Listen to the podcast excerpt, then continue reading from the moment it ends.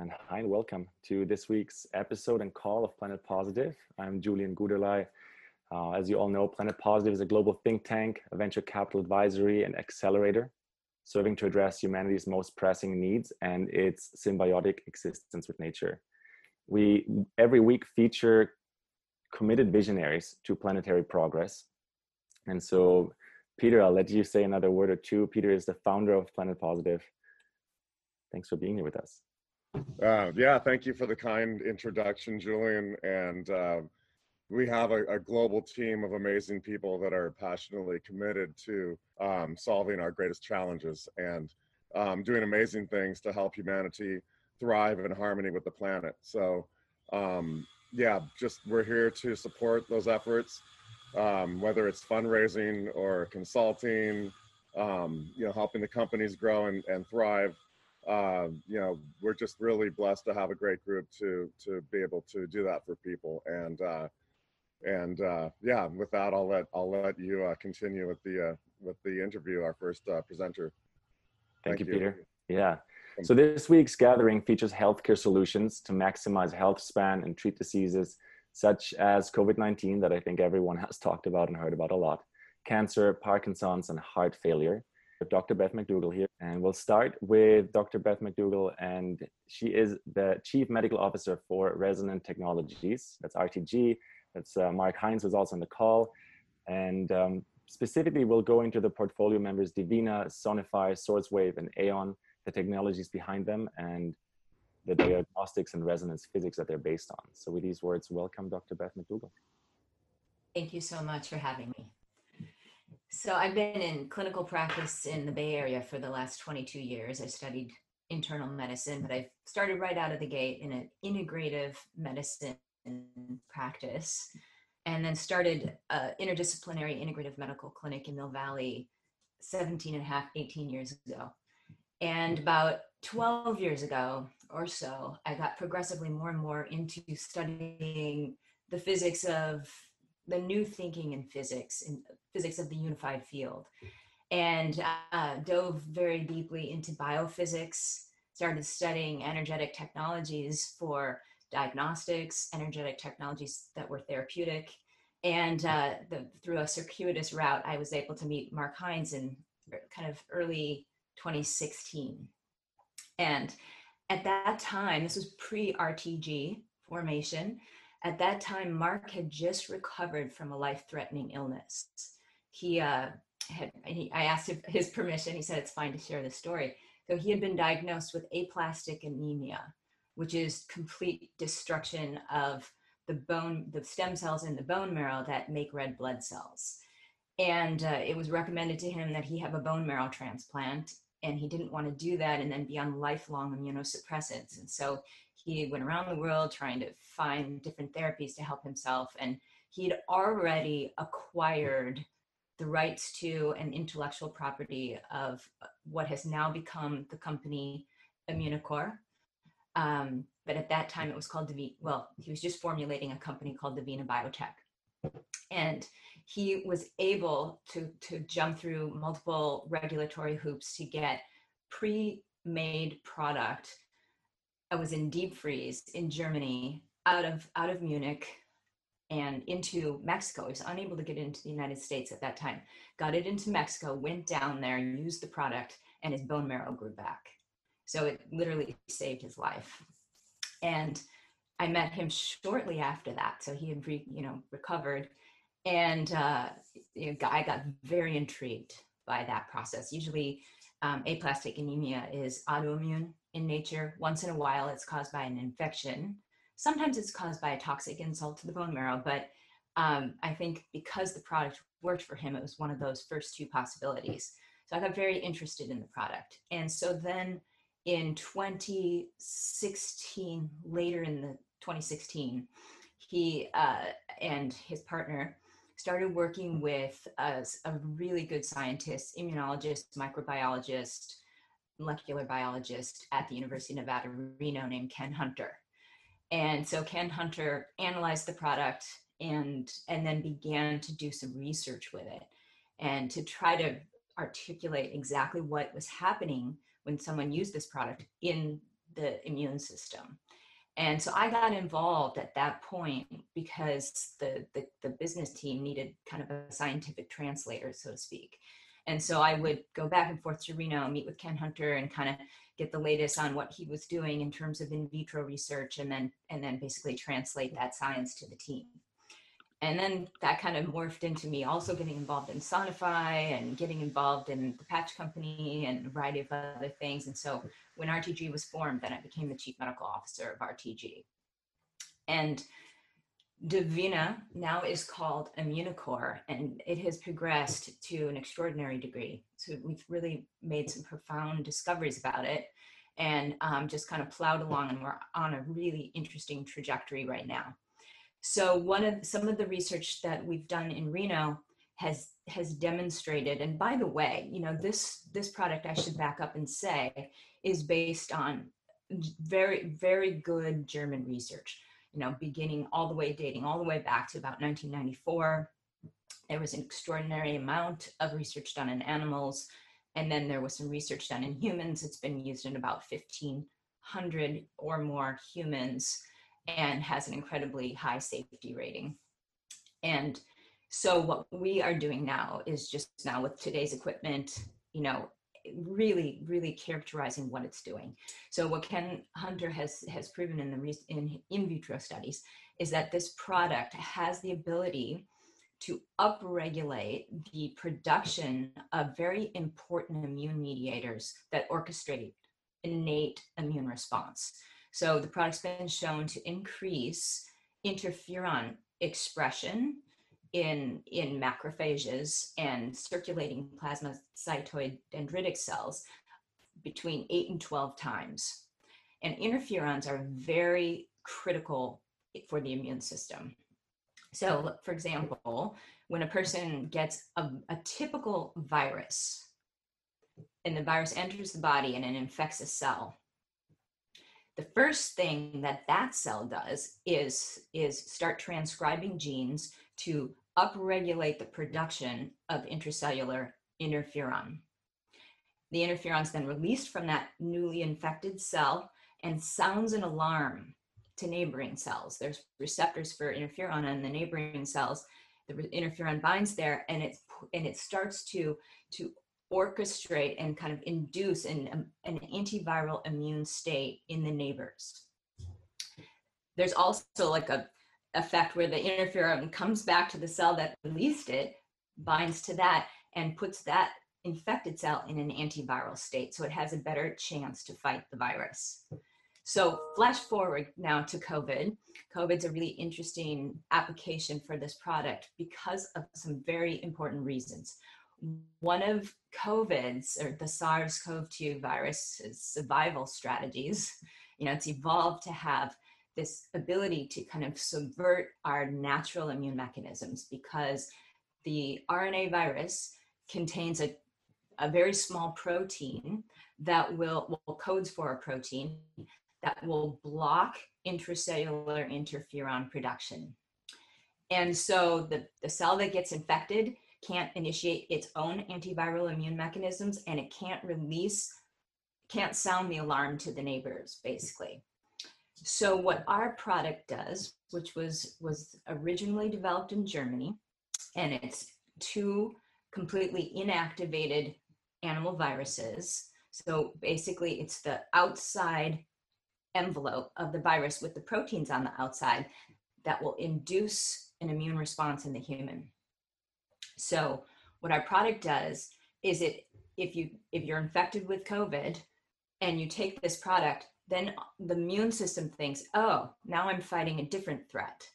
And the product will upregulate the production of interferons. It gets taken up by circulating macrophages and circulating other types of circulating immune cells, revs up the interferon production, and that then binds to the cells that are yet to be infected and puts them in an antiviral state.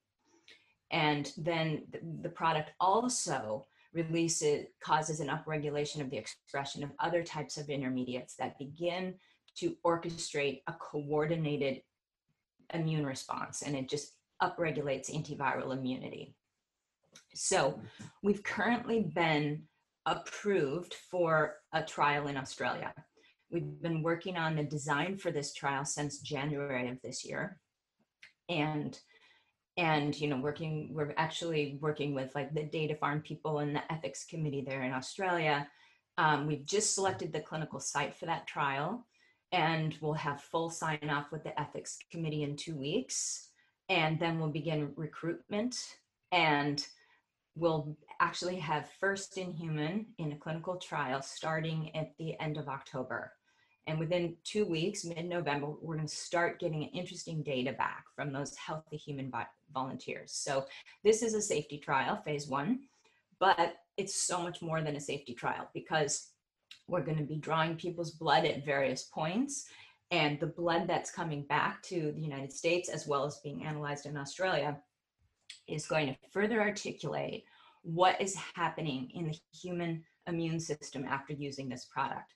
And we're also kind of looking at different dosing regimens and frequencies and how often this needs to be given to maintain a very, very enhanced antiviral state.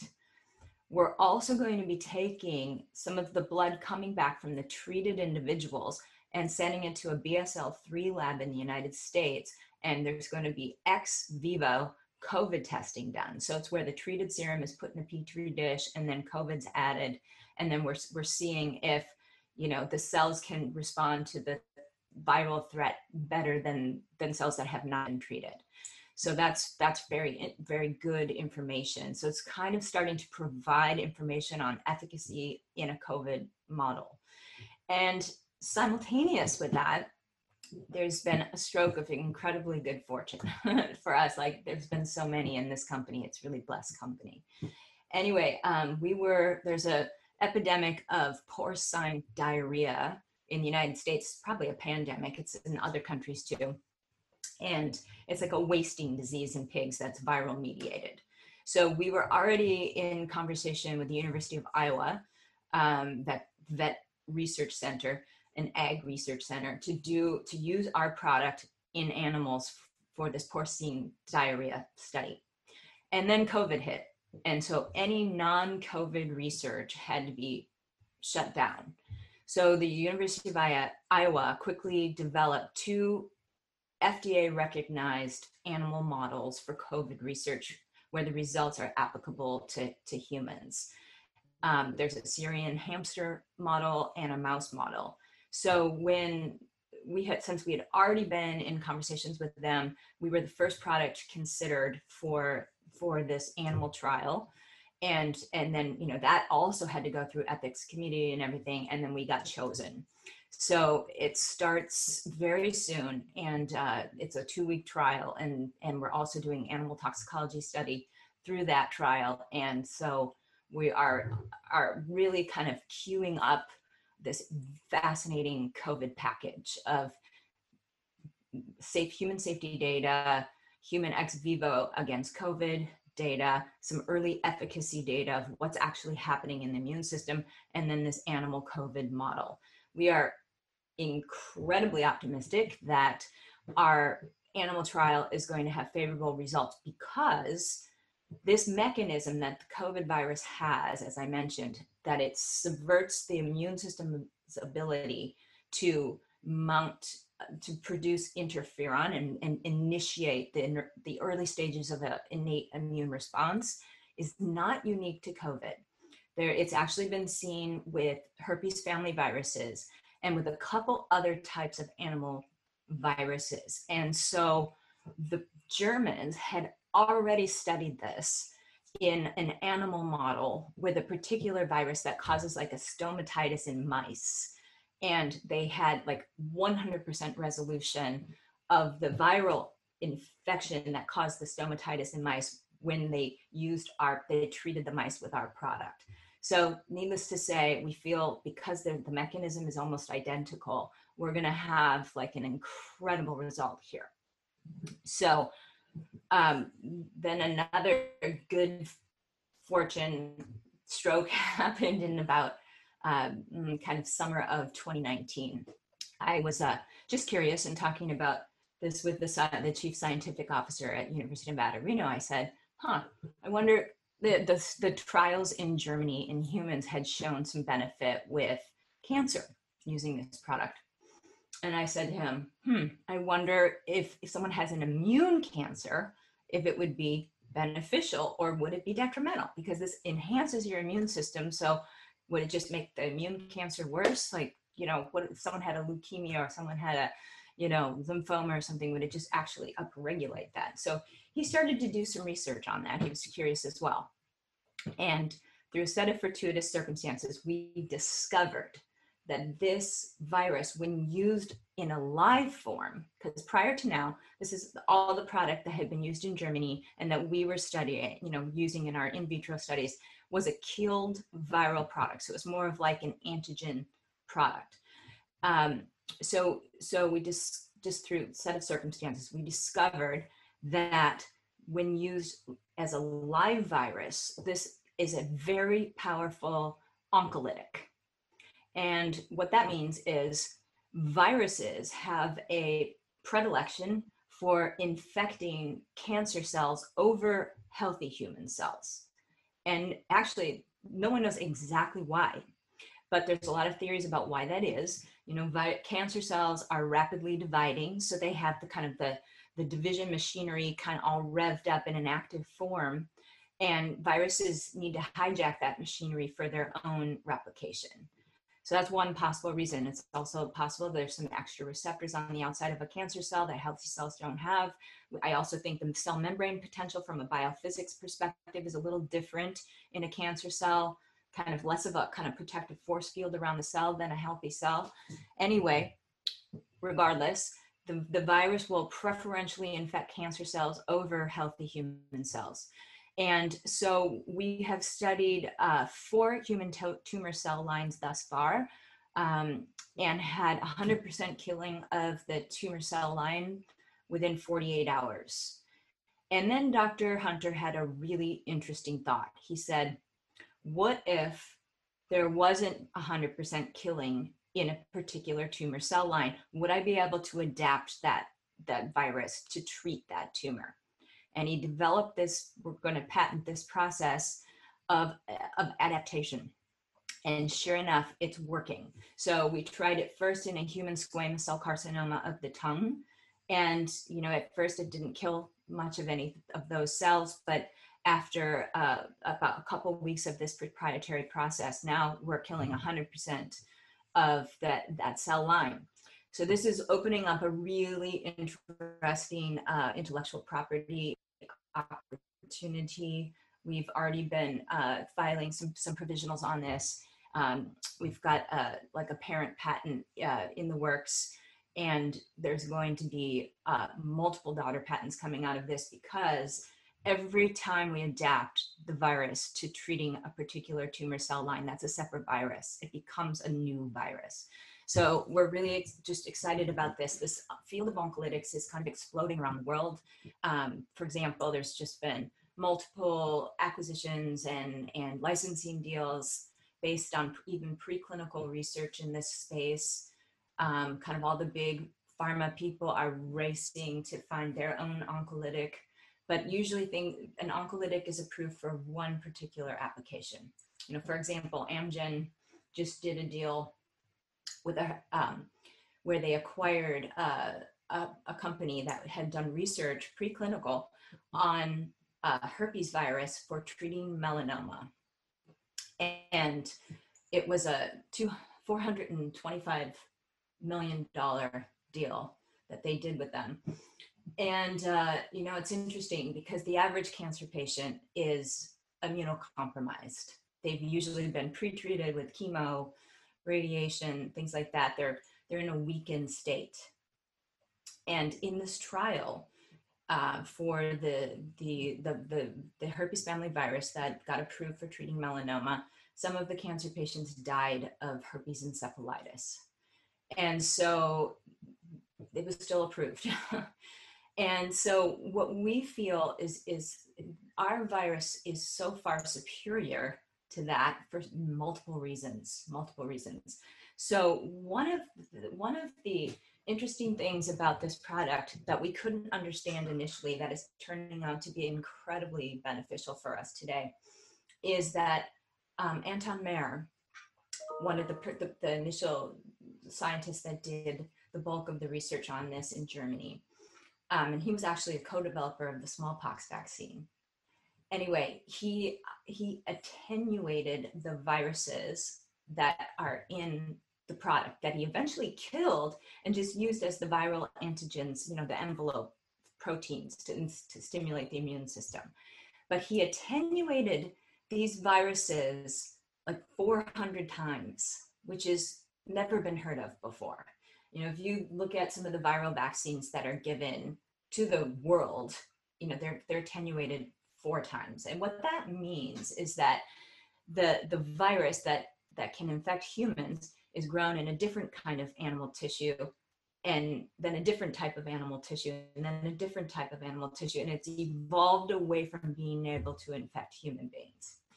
And so to do that 400 times is an extraordinary amount of work. And then they killed it in the end. And so we were wondering like why did they bother? Why did they do all that well it turns out now that is it is so beneficial to us that you know there must have been some some precognition that it would be necessary at one point kind of post-mortem after his death because he died in, in 2014 but anyway so this highly attenuated virus that we're using does not like to infect human cells which is interesting but it has not slowed it down at all from infecting human human tumor cells. So we're what what we, it's a very interesting situation. So so the idea is that if it were used in a, as a live virus in an immunocompromised cancer patient it would be much less likely to cause a fulminant infection in that individual.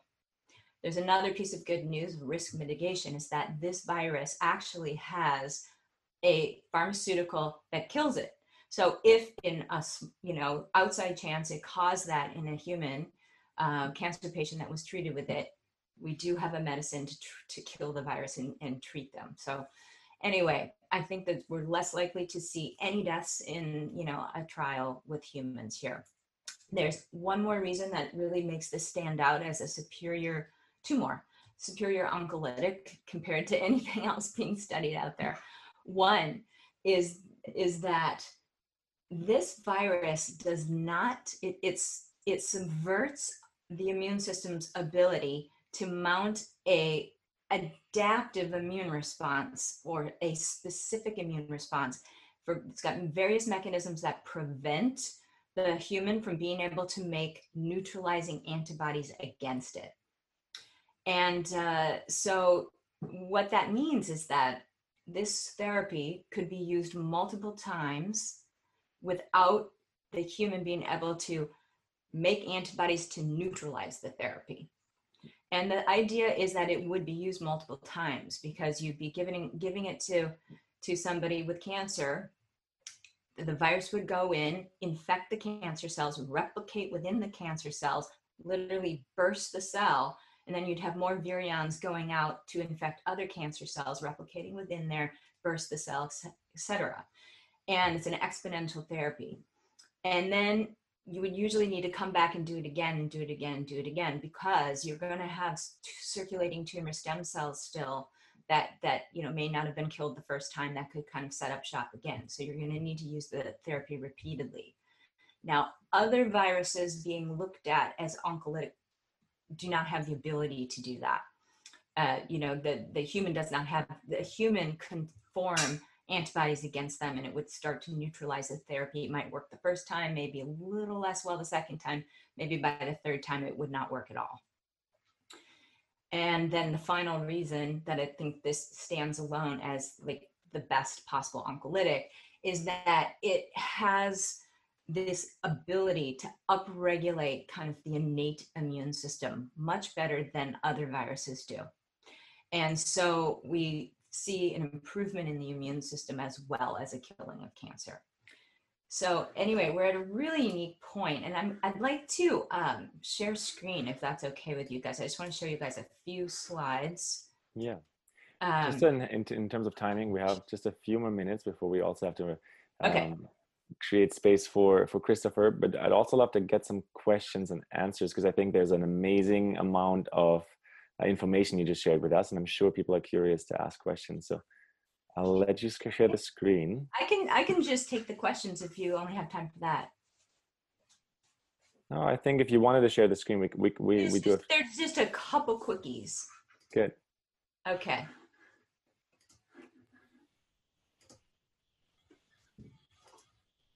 Okay. Um, so if anyone already has some questions, you can feel free to write them in the chat as well. So we're at this interesting point. I don't know if you can see my cursor right here. So, you know, we have the German research dating back from 1994, formed Divino Biotech in 2016, and then we had the oncolytic discovery in 2019. We formed Immunocore here in 2020. And now coming up before the end of the year, we're going to be splitting this into three different vectors, basically, in three different companies, because there'd be different licensing opportunities with each three. So the immuno-oncology is kind of a different beast altogether. And then the immunotherapeutics, and then we're going to be working in the veterinarian market also. So that's this is a very in, interesting investment opportunity right now because this is that you know someone who comes in at this point, you know, is going to participate in all three of those vectors going forward.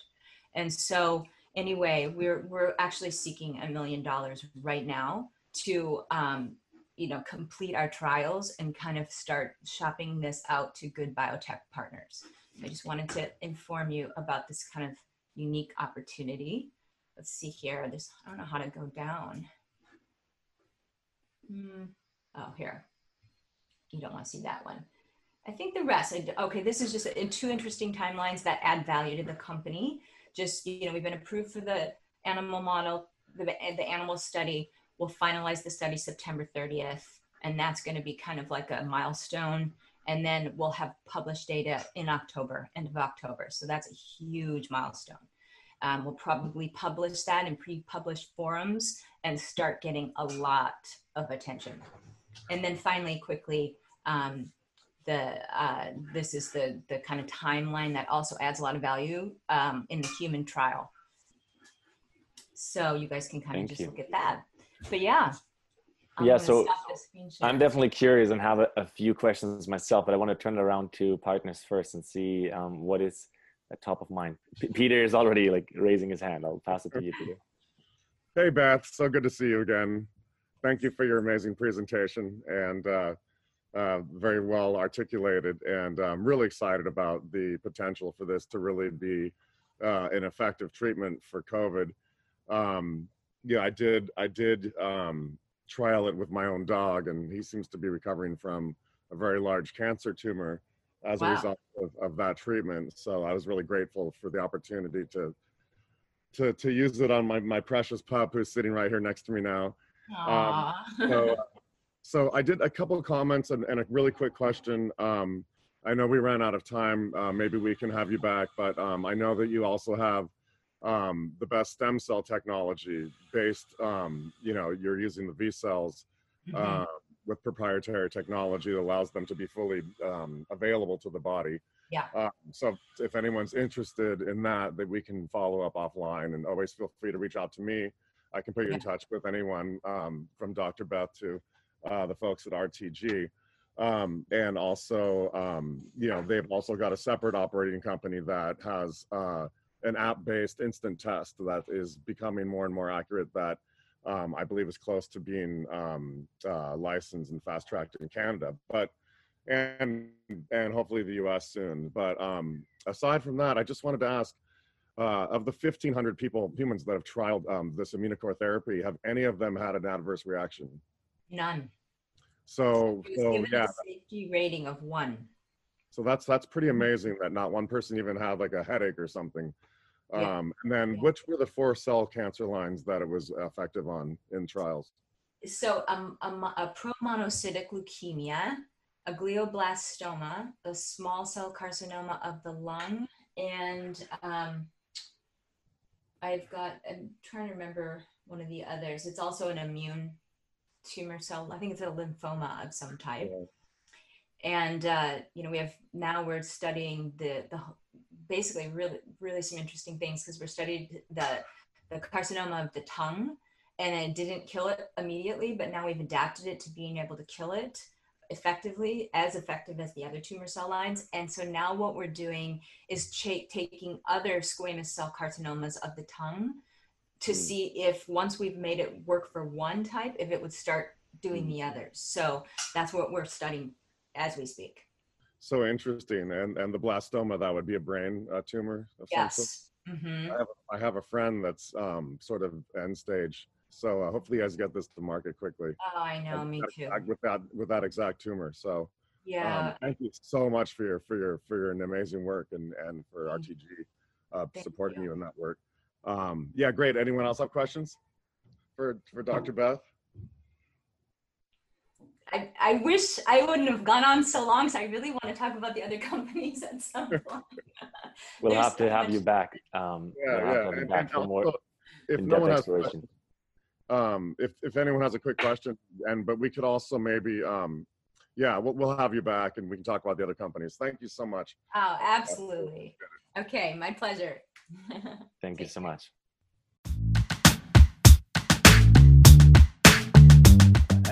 I hope you truly enjoyed this one. You took some insights away, something you can apply for your own life, or something you want to share with a friend. If you truly enjoy Green Planet, Blue Planet podcast, the episodes I make, and the guests and interview partners I feature, make sure to subscribe, leave a review on the podcast on your favorite app on Spotify or Apple Podcast, share it with a friend, and if you feel inspired, Make sure to support this podcast. There are plenty of ways to get in touch with me. Leave a monthly recurring financial support on anchor.fm or simply in the show notes of this episode, wherever you're tuning into. This podcast is really just about to get started, featuring, showcasing, and gathering some of the most badass planetary changemakers that are making this the regenerative decade on planet Earth. Wherever you are in the world, have yourself a stellar day.